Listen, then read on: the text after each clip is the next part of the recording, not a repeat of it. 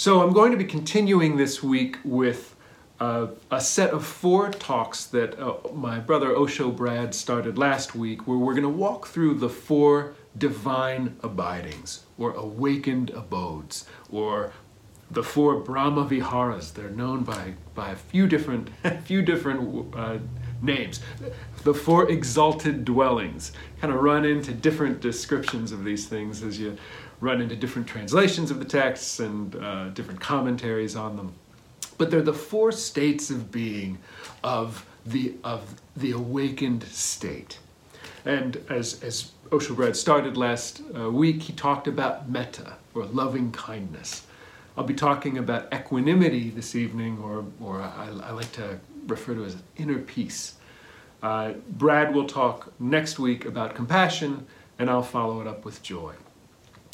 Uh, as, as Osho Brad talked about, these four are states of being that we are trying to cultivate as we practice. As we grow, as we understand more of the Dharma, as we understand more about life, these are the states of being that, that give us some indication of arrival.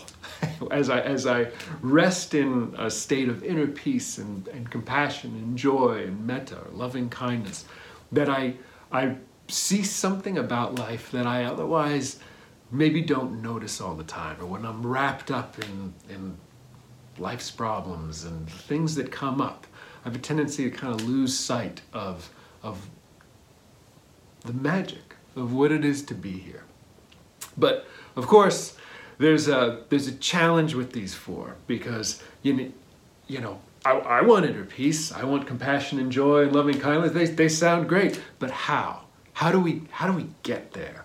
Right? Because a, a lot of the and not to throw shade in any way, shape, or form on on other teachings on the four exalted dwellings, but a lot of them uh, spend a lot of time talking about how cool they are and how how great it feels to to reside in this you know sense of joy or compassion or whatever the one is that they're, that they're talking about. But they they they rarely say how. All right, so how do I get there? So I thought I would I would talk in the context of inner peace or equanimity, which is the one I'm taking tonight. I, I wanted to talk a little bit about how because there's some there's some danger in not knowing how the, how the heck do I get here? If this is a state I want to I want to dwell in, how do I how do I find myself there? And I was reminded of uh, one of my very very favorite um, Seinfeld episodes of, if you don't know how, if you don't know, have any kind of idea of where you're going, how, then it kind of doesn't matter how you go. Remembering a, a line from Alice in Wonderland where, uh, is it the, the caterpillar who, who asks where she's going and she says she doesn't know and he says, uh, well then it doesn't really matter which way you go then. so it's sort of the same thing, right? I, the, the particular Seinfeld that I'm thinking about is a real famous one. I'm sure you know it. Where George is driving in the car with his mother next to him and his father in the back seat. And his father is not comfortable. He, the seat's too far back. And he's trying to get, you know, George's mother to pull the pull the seat up and she's saying the mechanism isn't working. And and he says something like, you know, I have to sit here like an animal and she blames the mechanism. And then he looks towards the sky, brings his hands to his face. You know I'm going to say it if you know this episode. And he says, Serenity now! Right? And, and George says to him, What is that? And his father says, The doctor gave me a relaxation cassette. He says, When my blood pressure gets too high, I'm supposed to say, Serenity now! And George says, Are you supposed to yell it? And, and look, it's making me laugh. I can't even get through it, describing it. And his, his father says, The man on the tape wasn't specific.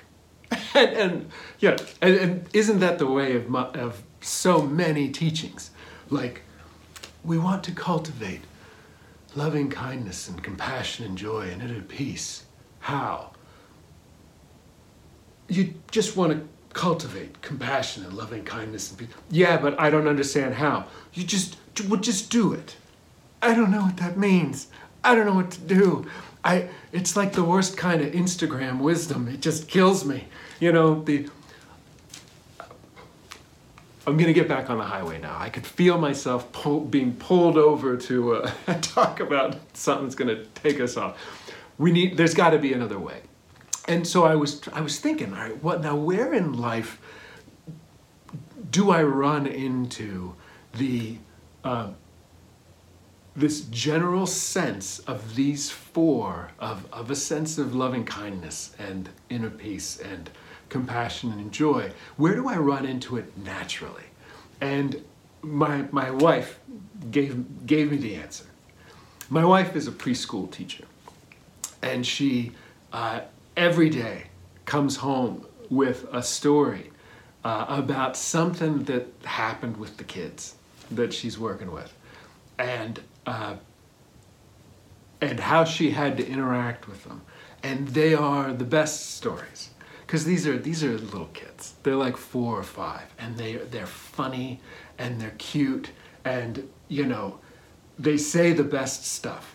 And of course, my wife, in, in her position as a teacher, sort of is this, you know, the person to help them, you know, to help them through the the um, scenario they're dealing with. And so, but she can see it from this sort of different perspective than what they see it, right? I'll give you an example. She was telling me just last night about a little boy who was at lunch and it was it was the best lunch day. It was pizza sticks. She tells me there's something kind of like a mozzarella stick, but I don't I don't know. Maybe that's all they are, but she's not even sure herself but it's the best day. And you can picture it um, for a four year old. Heck, even I, I, lo- I want a pizza stick. You know, uh, one of the kids, this little guy, was eating a pizza stick and he accidentally dropped it. And she saw it happen.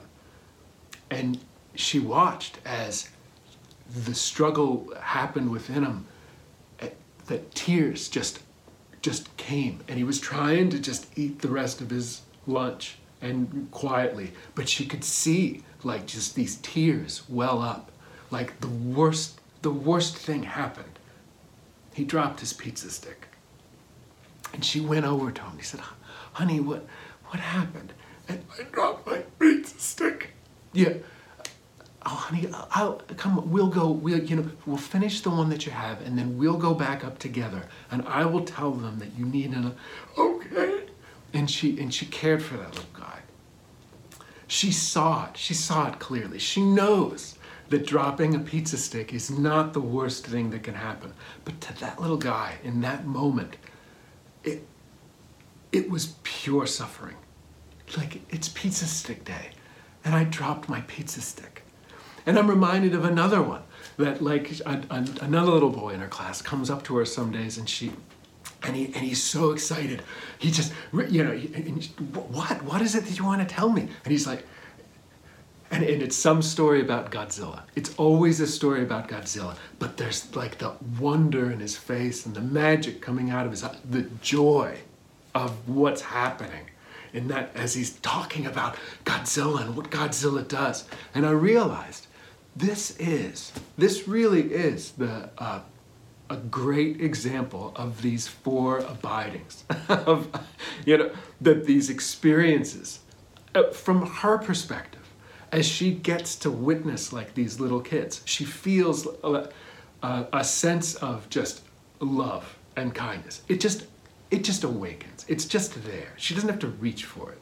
And when something like Godzilla does something really cool and he's just so super excited to tell her, she feels joy. It just happens. And when somebody drops their pizza stick, like compassion just awakens. It, there's no work. It just happens. There's no, there's nothing to read. There's no lesson to do. He dropped his pizza stick. The tears are coming out of his eyes. Bam. She, compassion. And of course, she knows she's not a little kid. She can see all of this without being attached to any of it. She can feel the emotions, she can feel the love and the compassion and the joy, but she does it from a place of equanimity, a place of inner peace, where she can see that what they're going through is in the grand scheme of the life that we know as adults, this, we're so smart, right? That this, none of this is all that important, right? Like, none of it is all that heavy. Nothing, a pizza stick isn't something to cry. Like, I can picture, like, like the, on the opposite end of the spectrum. You, you dropped your pizza stick, stop crying, I'll give you something to cry about. Like, it's the complete wrong, complete wrong way to address the poor kid right? But she sees it. She sees it so clearly. And and and why? Because she knows. She can see these things really clearly. And so the four divine abidings just awaken. They just happen automatically. So now, now, okay, cool. Great, great metaphor, Mike. What does that mean for us? Because in this scenario, they're little kids and she's a teacher and she can see it more clearly. Well, I could I could say that in, in you know if I you know, the the luck of some other spiritual traditions is I could take this metaphor and just turn it right around and say and so we look up towards God as our Father to give us you know the same kind of you know uh, attention that that my wife the teacher is able to give these little kids but in Buddhism we don't we don't tend to look up right? We look in. So how can we do the same thing by looking in? If I if I look toward the uh, the actual sutra that describes the four abidings, the answer is right in front of me. And so I'm excited to share it with you. I'm like the kid telling about Godzilla. And then in the sutra, in the instructions to the to the kalamas, so that in the very famous sutra, the Buddha's instructions to the kalamas, it, it's mostly famous. In fact, I think even in the you know, talks I've given. I've, I've referenced it a whole bunch of times, but I've never mentioned the four exalted dwellings. Have I? Maybe I did. I don't know. But in, in that talk, it's mostly famous because it's the talk where the Buddha says to these, to these folks, don't accept a teaching just because uh, someone smart said it, or it was written in a scripture, or it, you, it's traditionally known, or it, it's, it's his sort of uh, manifesto on what to accept as true. And the bottom line in the, in the sutra is only when it is as clear and as true to you as this mala is sitting in my own hand, when it's as true as that, only when it's that true, then accept it. Don't accept it, even even be, even if I say it, the Buddha. Don't don't accept it just because I say it. It's got to be true for you. And the very next part of that sutra is if you do that, you will reside in these four exalted dwellings. And he goes on to describe them equanimity, compassion, joy, empathetic joy, that is, and loving kindness. That's, to me, that's something.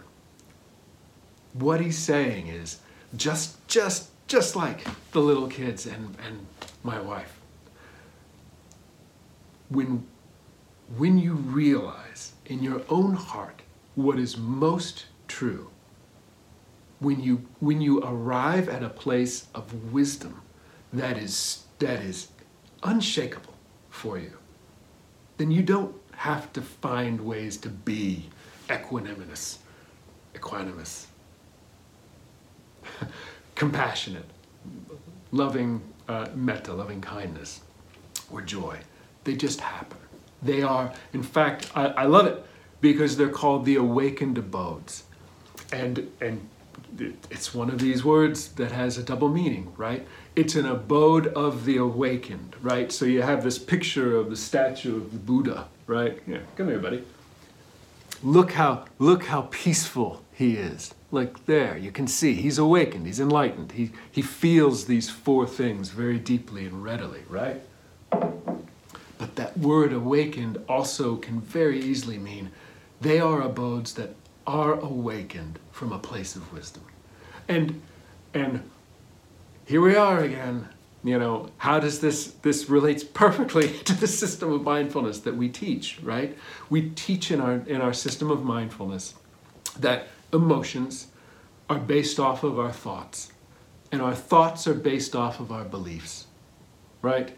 And that if if we have an emotion that troubles us, anxiety, depression, something like that, it's based on a thought that's grounded in a belief that's driving that experience.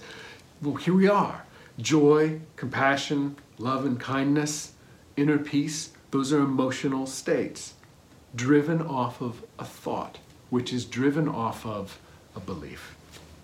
That belief is the wisdom that I earn for myself through my own searching of it. Pretty cool. Find what's true for you. Find what's true for you. How do you find yourself into these four awakened states? Into this sense of equanimity where I can see what's happening in front of me and I can see it uh, without needing to be attached to it. Because that's essentially what equanimity is all about. Equanimity gets, gets uh, sometimes I think a, a, a rough interpretation. Inner peace gets a rough interpretation that sort of means that I'm emotionless. You know, that I can see something very wonderful and be fine with it. I'm not shaken by that. It's nice. Or I see something horrible and painful and I'm also not shaken by that. I keep, I keep my emotional spectrum right here, like in the visible light spectrum. And in doing so, I miss all of these other wavelengths that are also light. But that's not correct. That's not the correct interpretation of equanimity. Equanimity is I experience my emotions fully, as a human being does. I experience joy.